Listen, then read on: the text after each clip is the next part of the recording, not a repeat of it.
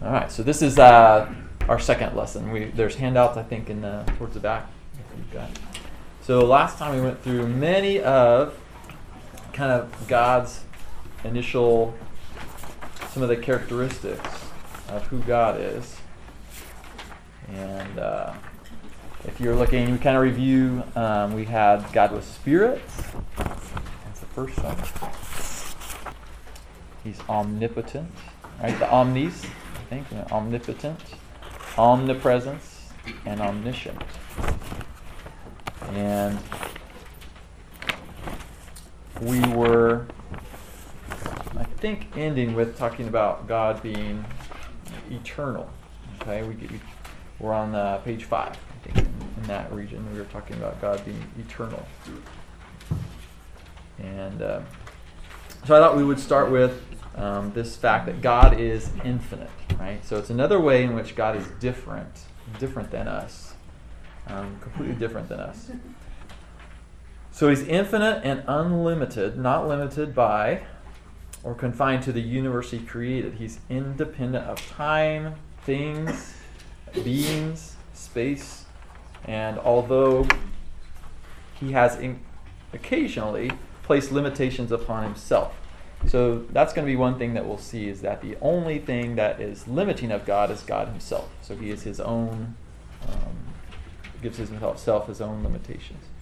So let's let's read through some of these um, some of these verses and kind of bring out how that comes about. So, um, 1 Kings eight twenty seven. Anyone want to read that? Ryan, you got this. First, page are we? we are on page six, maybe. Oh. Are we there? First King. All right. First Kings eight twenty seven. Yep.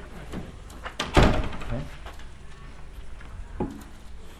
But will God indeed dwell on the earth? Behold, heaven and the highest heaven cannot contain you. How much less this house which I have built.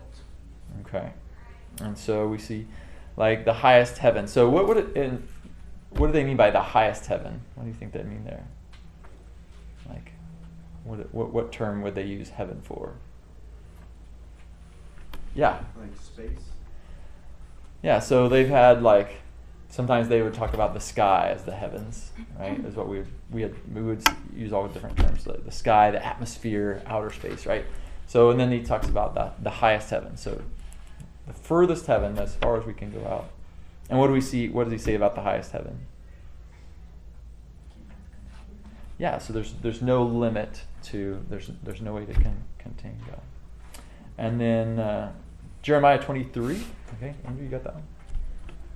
Am I a God who is near, declares the Lord, and not a God far off? Can a man hide himself in hiding places so I do not see him, declares the Lord? Do I not fill the heavens and the earth, declares the Lord? Yeah, so the idea there is, I think, not just that he is infinitely out outward, but he's filling in, in every space, right? He's what are the spaces that he's saying that he can fill specifically here? Heavens and earth. The heavens and the earth, right? Even the man that seeks to hide hide in some place, God fills that space as well. And then Isaiah 66 1. Got it, Thus says the Lord Heaven is my throne, and the earth is my footstool. Where then is a house you could build for me, and where is a place that I may rest? Yeah, so all, we have uh, many Old Testament um, passages here that give that imagery that heaven, or the heavens and the earth are filled with God and with His presence. So, um, how would you tie this to? Let's look at the second commandment here. You shall not make for yourself an idol or any likeness of what's in heaven or heaven above or on earth beneath or in the water under the earth. Right? So why why does that make sense in light of God being infinite? Almost like trying to contain God in a thing. Mm-hmm. He's uncontainable. Yeah. Yeah. So no matter what that thing happens to be, right? It's infinitely less than than him, mm-hmm. right? So that's a that's a it's one of those things where um, we don't have we don't have any real concept of something you can we can't see infinity we can't measure infinity and so there's a place at which we are kind of being pushed up against our boundaries when we try and we we can describe it in some way as being without end, without bound, but it's it's difficult for us to to conceive of that. Right? I think in one sense you could think about um, that unboundedness too in terms of his his um, many of his other moral attributes in that his his his love, his perfection, his mercy, his grace that it's it has that infinite quality to it where it's far beyond. Um, let's turn to um, Isaiah. There's one other passage I wanted to read Isaiah in uh, 55.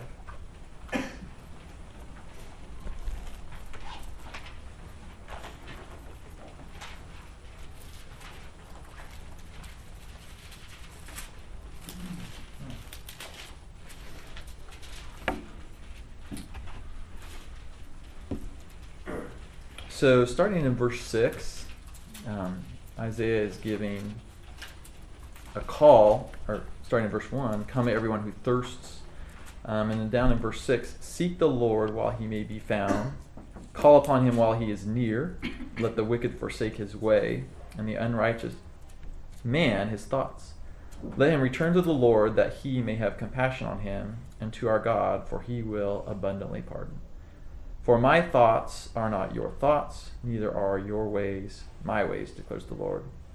For as the heavens are higher than the earth, so are my ways higher than your ways, and my thoughts than your thoughts. And so there's a sense in which when we think about God's ways and his thoughts, that he gives that same analogy, that this infinite distance from the earth to the heavens, there's a, a separation between his ways and his thoughts. Okay. Okay. All right. So this next one, it can be a little bit challenging to think through. Okay. So there may be a lot of verses that may come to mind, like, okay, how does this work? So it may it's fine to kind of think through, talk through maybe questions that we have. So this next one is that God is unchangeable, right? Or the idea of immutable, right? He's unchangeable. So he's unchanging in his being, perfections, purposes, promises. Yet God does act and feel emotions. He acts and feels differently in response to or in the context of different situations. Right? And so let's talk about, let's look at some of the scriptural support and then some of the objections. So you have it very clearly in Malachi 3 6. For I, the Lord, do not change. Therefore, you, O sons of Jacob, are not consumed. What's the connection there? Because he's unchanging what?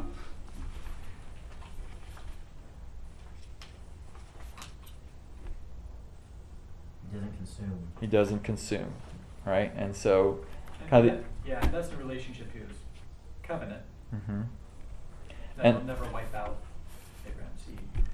And like the opposite would be if he were changing, right? Then there may come a time at which they exhaust God's patience, or he, they he's tired of keeping his covenant, right? So that's kind of looking at it through the opposite. What if he were to be a changing? So in that covenant, um, we also see. Um, uh, ta- ta- ta. oh yeah, James. So New Testament, James one seventeen every good thing given every good thing given every good thing given and every perfect gift is from above. It's a different version that i memorize uh, coming down from the father of lights with whom there is no variation or shifting shadow. Okay. So we see this. Do you th- can you guys think of other places or passages where you can think of um, God speaking to the fact that he's unchanging or no variation.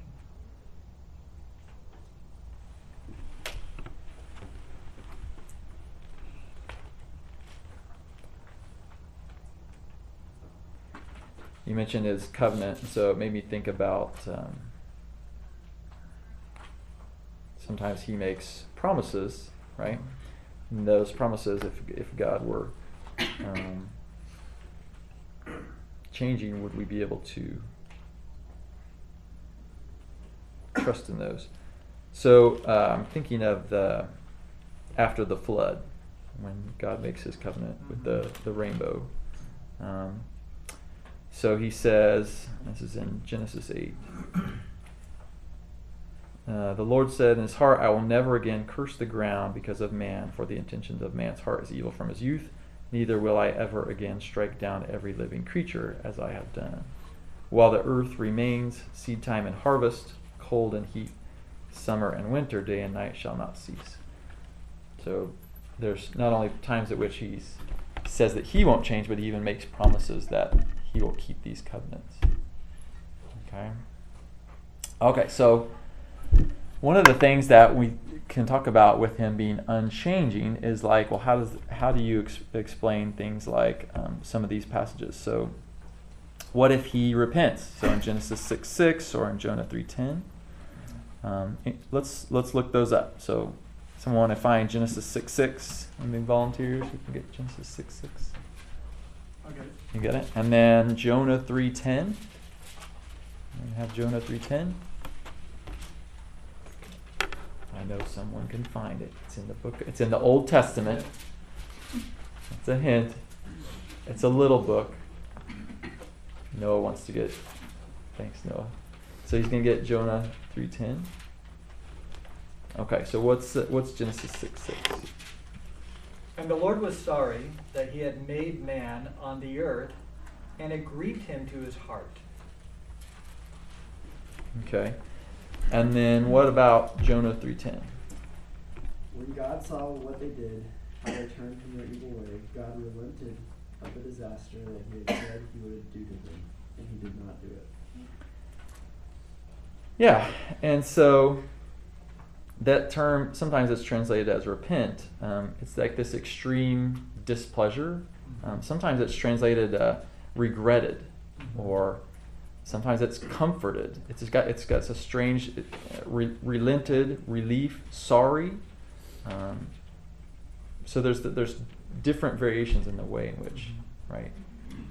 And so, what do you think it's, it's what is what is it really meant to say? Is that that he was think he was one way and then he changed completely changed? I mean, what's the point of that verse in, in six six?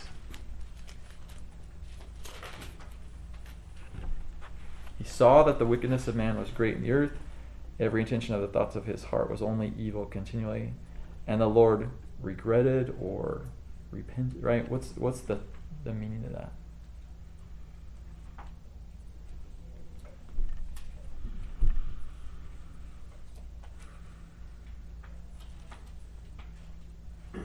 I, think there's a, a sense where like God does not desire the death of the wicked. There's certain things that he decrees that he doesn't necessarily Mm-hmm. like, if that Yeah. makes sense. Yeah. Like I don't think he enjoyed crucifying his son. Mm-hmm. um, in the same way, he saw the evil, and yes, it is what he decreed, but he was very grieved. Mm-hmm. Yeah. Yeah.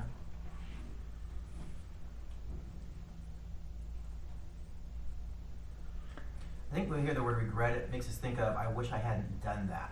Mm-hmm. I got that's kind of challenging with the word. Yeah. And I think I did, God never says, I wish I hadn't done that. Mm-hmm. But at the same time, I'm, I was reading through First Samuel, First Samuel 15. I actually just studied this two weeks ago. It says in the same chapter that he regrets having made Saul king, and then it says that God should not regret that he had have a because he's not like a man. And then it says again he regrets having made Saul king in the same chapter. Right. And uh, I was researching it, and one writer said there's a key hermeneutical principle here that, that the writer's not an idiot. Right. So he's not like he didn't know what he was writing. Yeah. So there's a sense where he regrets it. He, he said that Saul would be a bad king from Mhm. the very beginning. So he knew it was going to happen. Mhm. But that didn't mean that it was any less sad or um, negative when he did Mhm. evil things. Like in Yeah. that sense, God re- regrets it, even though he knew it was going to happen, Mhm. and and was kind of under his broader control. Mhm. But he doesn't say, "I wish I hadn't done that." Yeah. It wasn't a mistake that he Yeah. acted in that way. That he made Saul king. Yeah, I think just and in general, when you talk about you know death, right? That's a part of what he decreed as the his judgment for sin, but um, you know takes no pleasure in death and sin and disease, and so there's a sense in which you can you know decree it, plan it. It's a part of your plan, but it's something that is uh, not something that you take great joy in or delight in. There's there's a difference in uh, your your affectations.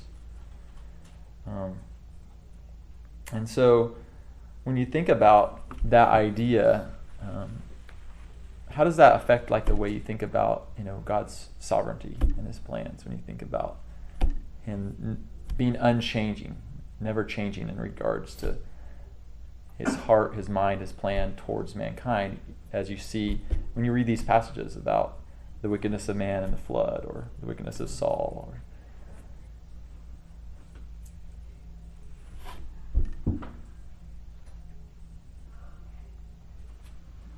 I think one thing um, is that there's a reason for, there's a plan, there's a purpose behind uh, that. It's not.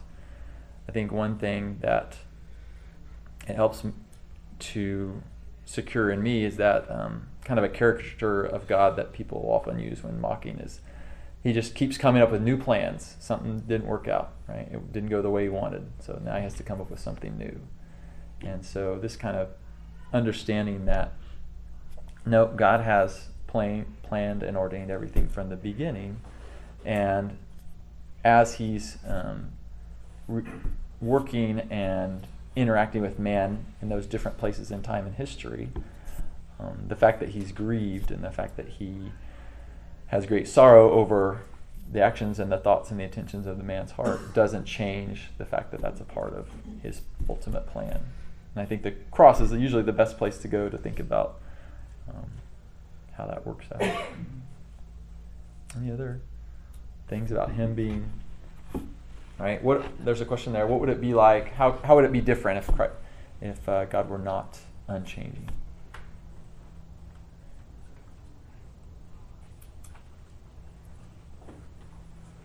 If he weren't unchanging, we couldn't really know him, or know how to follow him, or how to please him, or to rest in him. We could never actually know what he's going to do, or Mhm. say, or be like. Mm-hmm. And so, him being unchanging allows us, I mean, to a degree, because he's Mhm. ultimately beyond us, but to, to know him in a very real way. And that gives us stability in our walk with him because we know what he expects and who he is. Mm-hmm. I think a lot of times as Christians we can struggle with having a with instability. We're not sure, Mhm. like, is God pleased with me or not? But we can actually know those things Mhm. because his character doesn't change. Mm-hmm. Yeah, there's a definite peace and security. Um, I wanted one great analogy, and, and it was that I've heard that, that reminds me of that relates to um, your role as maybe as parenting more than, but I, I would apply it to God as well. Is that there's some studies um, done about observing kids when they go out into a new playground. Right, they have a new area, play area. And one of the first things they do is they they search out the boundaries Hmm. of that playground, and if it's a fence or um, you know wooden fence, chain link fence, and oftentimes they'll push against it, you know, rub up against it, and they're kind of searching for is this.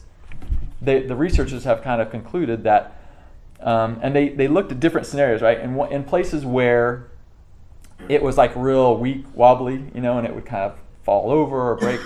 the the children would often retreat and play very close to, say, the building or the school, and they wouldn't really explore those outer regions of the the playground. Um, whereas if it were very sturdy, right, the children were roaming, playing all without, and they said that they wanted to know if the place in which they were staying, if the boundaries would stay firm and in place, and that either create a sense of fear or sense of freedom, kind of that same way that as a parent or even sense of when you're following God, if there's that certainty, then there's a freedom that comes with that. There's a certain fear that comes in unknowing. But uh, so that kind of leads us into the next one, which is kind of different from other beliefs and and uh, different other other religions religions that God is personal. Okay, God is personal. So He is a person. He's all wise, infinite, eternal, changeless. And we're not to think of Him as an impersonal force. He is spirit, yet He has all the elements of personality, intellect, feelings, and will. Okay. And so scripturally we have Genesis 1:26. Okay, let's read through that. Cole, you got that one? Let us make man in our image, according to our likeness, and let them rule over the fish of the sea, over the birds of the sky, and over the cattle, and over all the earth, and over every creeping thing that creeps on the earth. Yeah. So if we think about man being a person and having intellect and will and those type of things, and we're made in the image of God, right? The reasoning is that God is of a higher degree uh, than us, not of a lower degree. Not he's not a just a force, but he also has a higher mind, a higher intellect, and so on. So this is different from, for example, um, just this belief that um, God is just sets the universe in motion, right, and is off, you know, letting us to, you know, fend for ourselves. Um, but we can also communicate with Him. I think that that affects affects our prayer life uh, as well.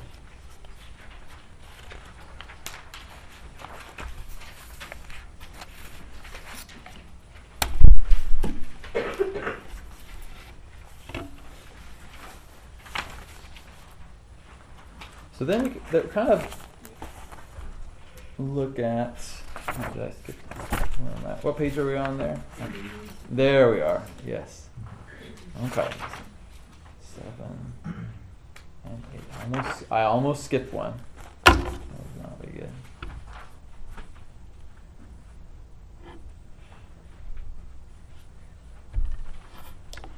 So I think this this independent God does not need us or the rest of creation for anything. Wherever you maybe heard some differing, um, different theological things that can come about, if we don't have God as independent, um, how would that affect our view maybe of creation? Could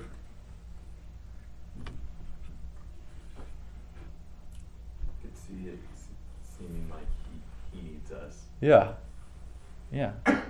Not necessarily creation or even salvation, right? Why did God save? Because He needs needs people to fill heaven, or sometimes you'll hear when someone passed away, God needed them, right? God needed another Another angel. another angel, right? And so there's there's a sense in which um, man is meant to fulfill God in some way, right? And it kind of also translate kind of that the cultural kind of romanticism of relationships. Relationships are about I, you, I need you. It's not about giving in the relationship. It's about you're going to fulfill some need. So that's kind of like it seeps into a lot of different things, with sometimes without realizing it. Is this God that's His love is something where it's so wonderful because we're we're fulfilling something that's missing in God. So let's look at there's a couple there's a few verses here. So Psalm 50, 10 through 12. Okay. It's got this one. Go for it. For every beast of the forest is mine, the cattle on a thousand hills. I know every bird of the mountains, and everything that moves in the field is mine. If I were hungry, I would not tell you, for the world is mine, hmm. and all it contains. Yeah. Three times we see, right? Everything is his, right? So we could describe him as the owner, right? The, creator and the owner of everything. John 17, 5. Now, Father, glorify me together with yourself, with the glory which I had with you before the world was. So, how does that kind of speak to God's being independent?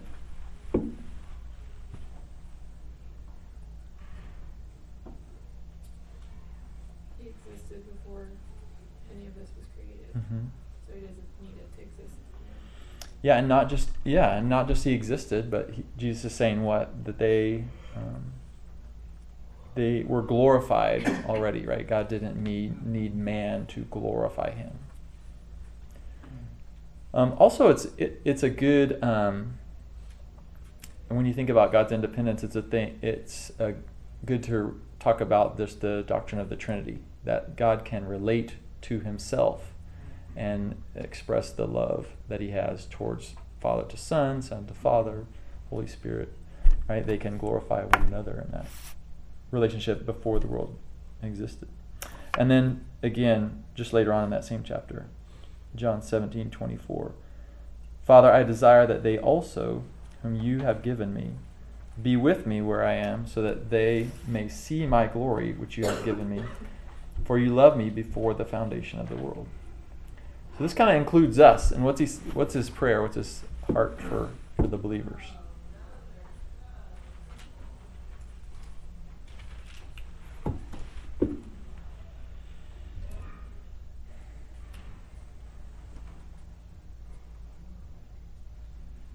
Yeah, I, I think about, um, this would be pretty stunning in, in a culture that worships idols. Um, one thing, uh, like Isaiah forty-four, twelve, says the ironsmith takes a cutting tool and works it over the coals. He fashions it with hammers and works it with a strong arm.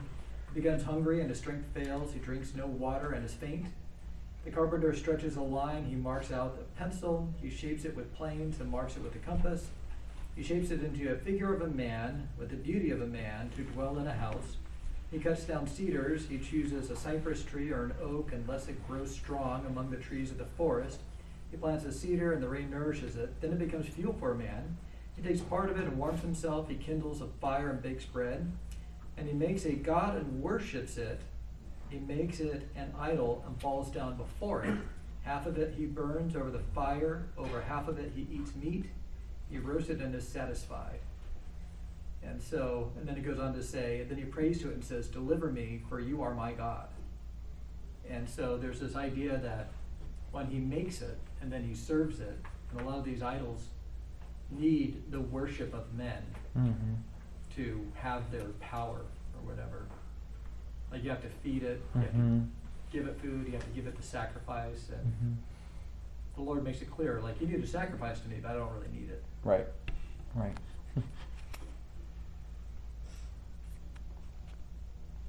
So I guess a lot of it is he, he, he can't be controlled, he can't be bribed, he can't be obligated. Yeah. Yeah, and a lot of these uh, kind of go go hand in hand with, with one, one Yeah. another. So that reminds me. So, in the relevance, we talked about a little bit already that you know it means that he doesn't does not need and could not need he never needs anything. All right. So if you think about his motivation behind creation, behind salvation, behind heaven and hell, any of those things, they're not not a need. Um, but he's different. Um, so we talked about quantitatively, right? So in terms of his infinite measure, but he's also qualitatively, right? Just different. He's different than us. And um, right that, right? Why? Why does he do everything? So he, we're going to get into kind of his moral attributes here and look at what has he revealed to us.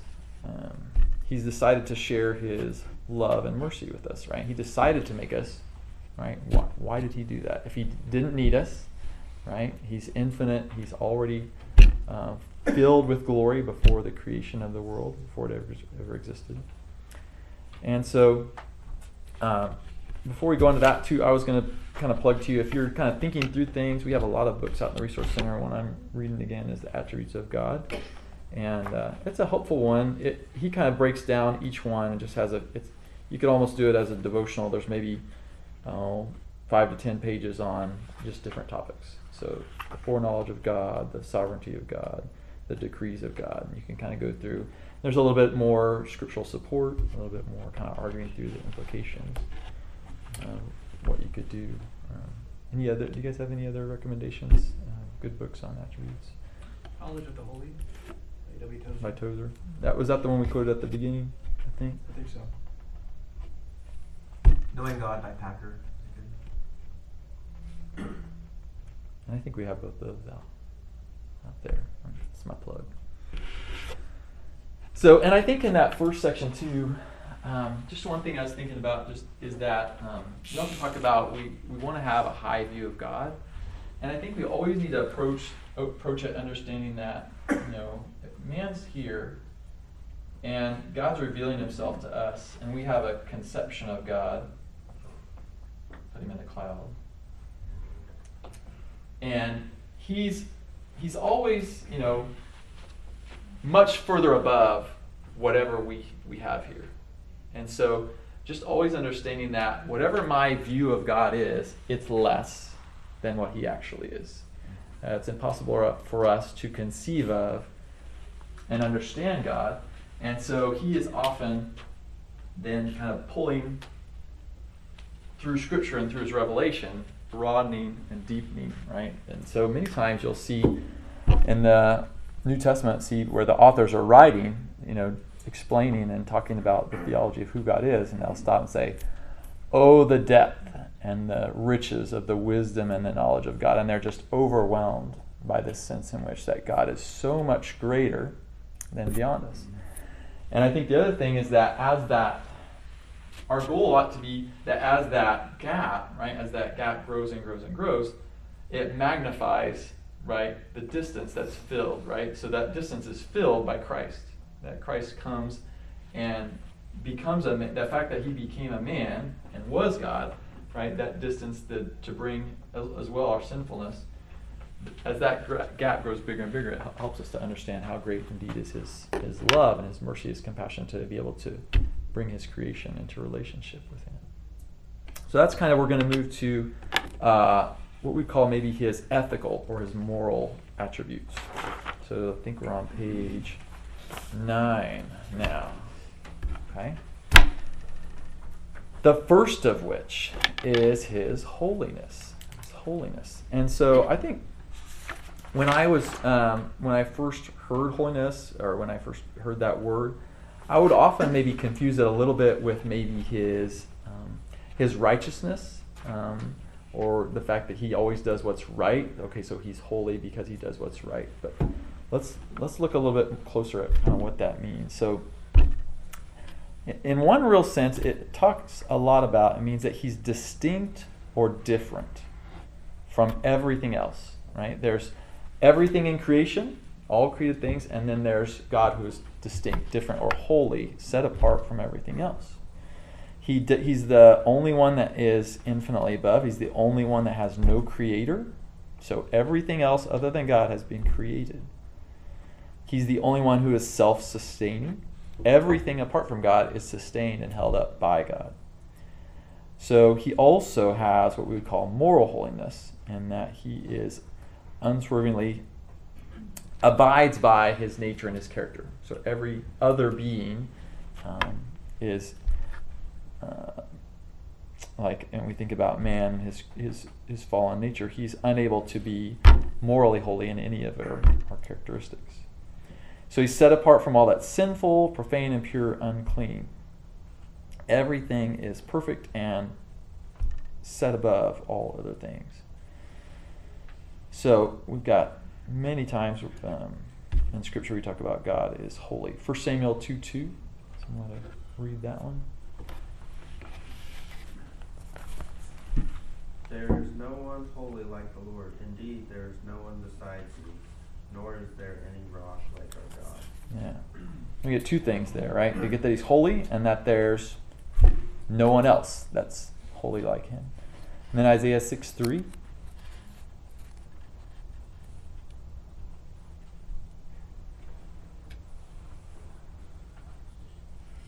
And one called out to another and said, Holy, holy, holy is the Lord of hosts.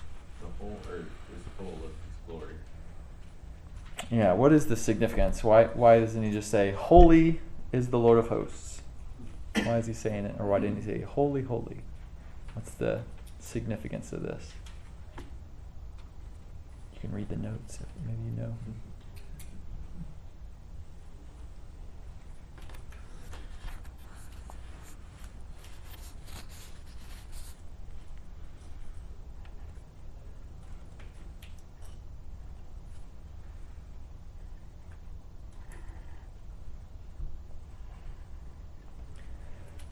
Think uh, am I right in saying that like the, it, when they repeat it, it's like to a greater degree, right? And that uh, we have like the different superlatives. So I'm, you might be fast, faster, fastest, in a sense, right? You've got one degree that describes you, and a greater degree, and then the, the uttermost, right? And so in a sense, not as only is he holy, but or set apart. He's holy, holy, holier than everything else, and holy, holy, holy. He's the holiest. And I thought that's kind of significant. R.C. Sproul brings out that that's that's only that's the only characteristic of which God is described three three times. There's it's never God is love, love, love, or mercy, mercy, mercy. And when when did this happen? What's the context here? In Isaiah, what's going on? Anybody remember? In the year King Uzziah died. Yeah, he has this vision. Let's go. Let's read maybe a few more verses here. Flip back. We kind of looked at Isaiah 55, so Isaiah 6.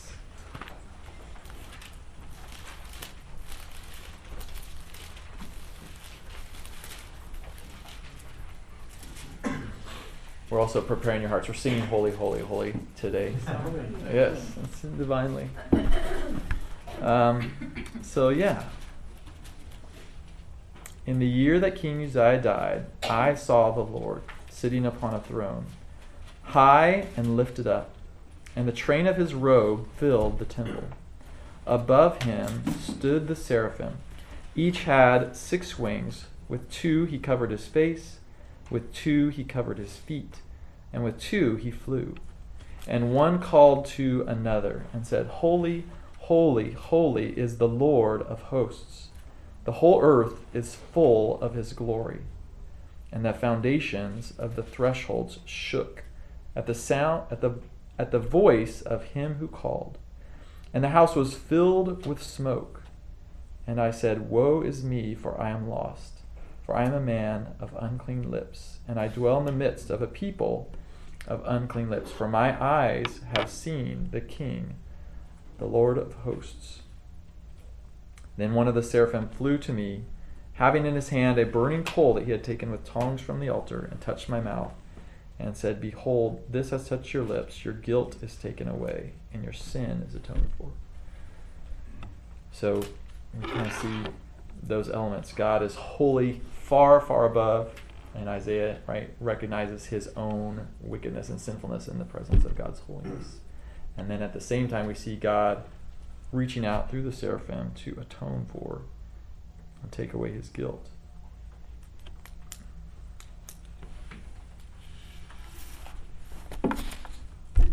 So let's later. There's a lot of passages in Isaiah. Look at let's look at this one. To whom then will you liken me, that I would be his equal? Says the Holy One. Lift up your eyes on high and see who has created these stars, the one who leads forth their host by number. He calls them all by name. Because of the greatness of his might and the strength of his power, not one of them is missing. So how does that have to do with holiness? What are some things you can see that points to his holiness?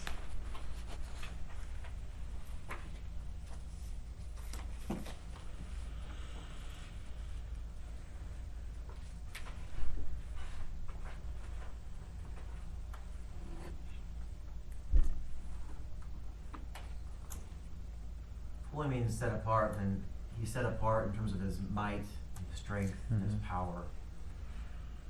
So it's not just holiness in terms of like moral purity. It's set apart in terms Right. of grandeur. Yeah. Yeah. And we see he kind of gives the specifics of that greatness and power and might in the second part. And at the very beginning, he's saying, because of this, right, who can you compare me? What's the obvious answer? No one, right? There's no, no one that can compare. And when he gives those, to whom can you compare? Or who will you liken me? So again, that's it's it's difficult to try and describe God when there's no one else that's like Him. So that that's the kind of part where He has to kind of reveal things to us in which we have no real context other than God. Is the the singular case in that way. Okay, so we've got He is holy. Uh, just a quick question. Let's go. I love questions. Um, so like, what you were talking about where it says threefold. holy, Mm-hmm. holy, holy. Like the reason that's the only attribute where that is stated that way, that's because, like the sole reason for that is because holy, God's holiness makes him unlike any other. And so like that's the one attribute that, like, is most important in that it distinguishes because he's like in your definition, he's infinitely above his creation, and like he's the creator and sustainer, and he is um, distinct and different from everything else. Mhm. so- and he's above everything else. So it's like, I guess I'm trying to understand: is that why it stated holy, holy, holy, like threefold, and none of the other attributes are? You know, um, I don't know that I could say or that we know specifically like why why did God choose to re- reveal holy holy or why did the prophet say holy holy holy as like as a part to the other ones we just I think the main point was like you're saying the emphasis of when he uses that holy holy holy. Like at that point he's revealing that it's as far the, as far as possible as him being holy and it's creating that to the greatest degree or to the greatest magnitude possible he is holy. And i think when we look at the one thing that i think you mentioned you said a couple of words that were it's like i don't know if you said like his most important but i, I don't know that necessarily any of his attributes or characteristics are necessarily more or less important they each one kind of describes god and complements maybe one another but his holiness does affect, in a sense, all the other attributes. Because in every possible way in which God is righteous, in which God is loving, and God, which God is merciful, He's holy in perfection, and He's holy in His set apartness, in that He's unique from all other things, all created in those in those ways as well. So how would you describe holy then, like without defect or without without fault? Um, one synonym I would give is more like not necessarily purity, but like otherly or or uniqueness in the sense that God there's there's all created things that we witness, and God is holy or set apart or different than all of the creation. And he's different in many ways. He's holy in that he's the only one who is perfectly righteous, the only one who is perfectly merciful or just or mighty and powerful. And so that holiness does describe and complements those attributes as well. But I wouldn't necessarily say it means that we have a list of characteristics and he perfectly maintains that list without failing. I mean, it does mean that, but I think it means more than. Just that that list is so much separated from any others. Yeah. I think the challenge is that we oftentimes talk about holiness for us primarily in terms of moral Mhm. holiness. hmm Although that, that actually doesn't doesn't accurately describe holiness for us either in the Right. Bible. It's more than that. It's not just Right. moral purity. It's not just not sinning. I think the challenge is if, when we talk about personal holiness being almost exclusively moral holiness, then Mhm. we we hear that God's holy, we think, well, He's morally holy. But it's Mhm. actually it's more than that. Yeah. I, I think that's where it, it- the kind of the, the dissonance comes in. The So challenge. maybe like think about the um, the how the nation of Israel, right, was to be set apart and different and unique from all the other nations of the world. Um, and God, you know, also says, "You shall be holy, for I am holy." Like, you shall be set apart, distinct, like for me, for my purposes.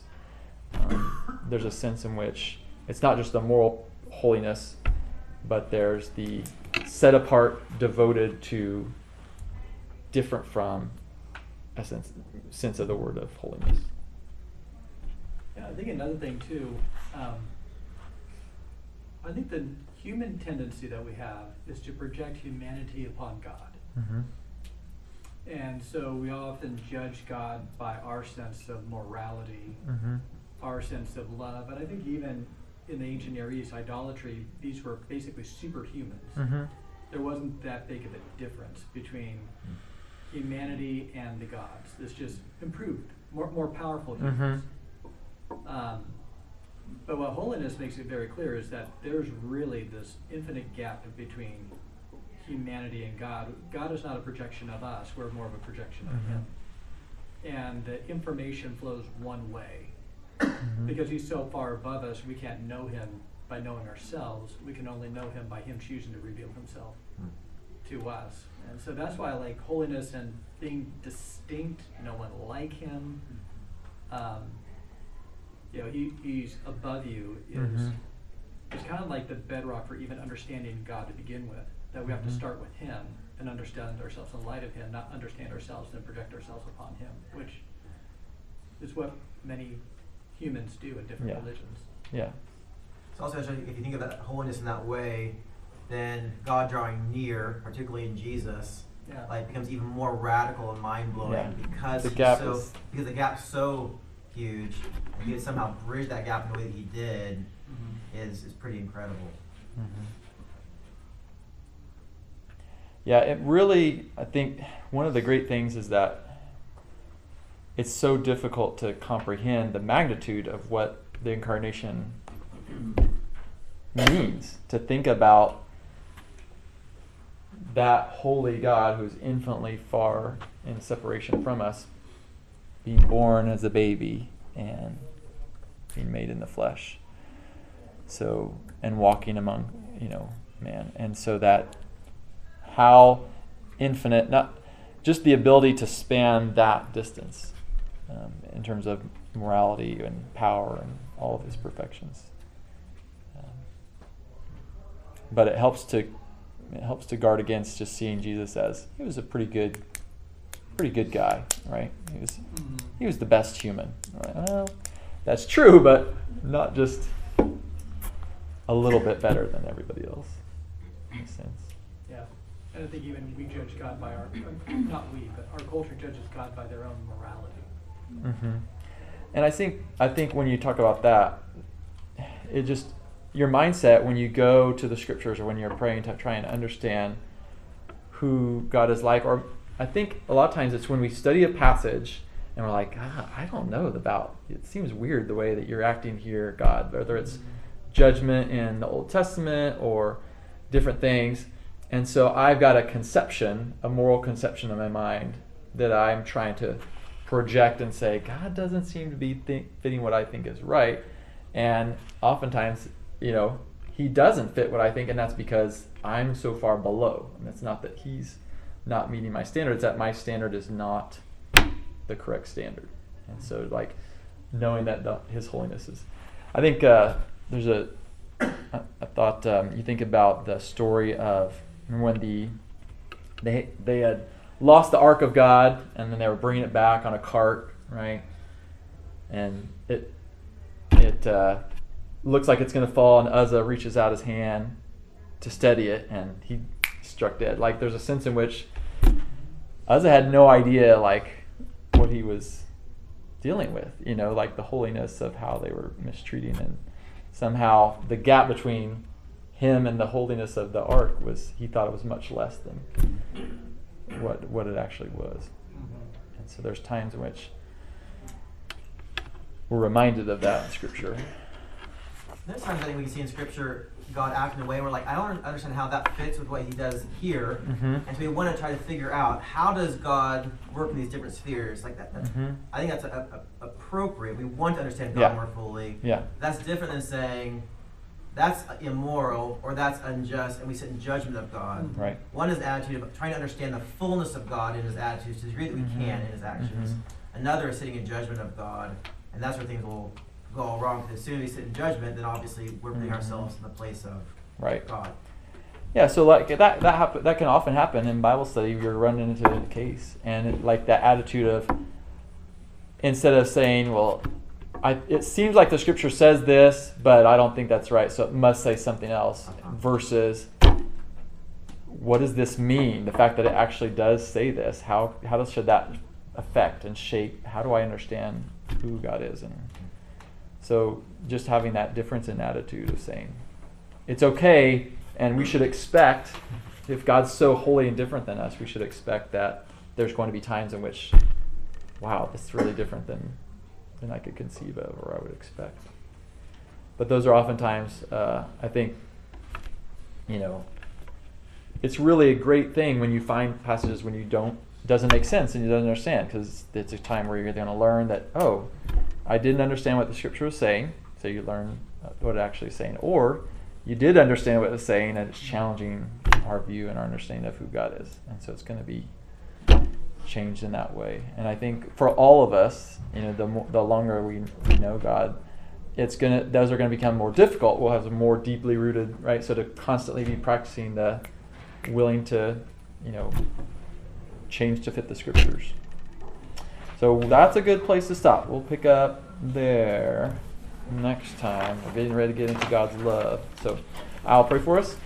Lord, thank you for your infinite um, ability to go and span the distance between your perfect, uh, holy uh, perfections and to come and to become a man and to, to relate to your creation and the man who's made in your image. Pray that for each of us as we continue to grow to know you, that you would stretch our minds and our hearts to know you more fully, to look to your word, and to trust your Holy Spirit to reveal what we cannot and could not ever uh, discover on our own, but we, that we need you to reveal to us of who you are, and that we may always leave in wonder of you and in worship of you. In your name, amen.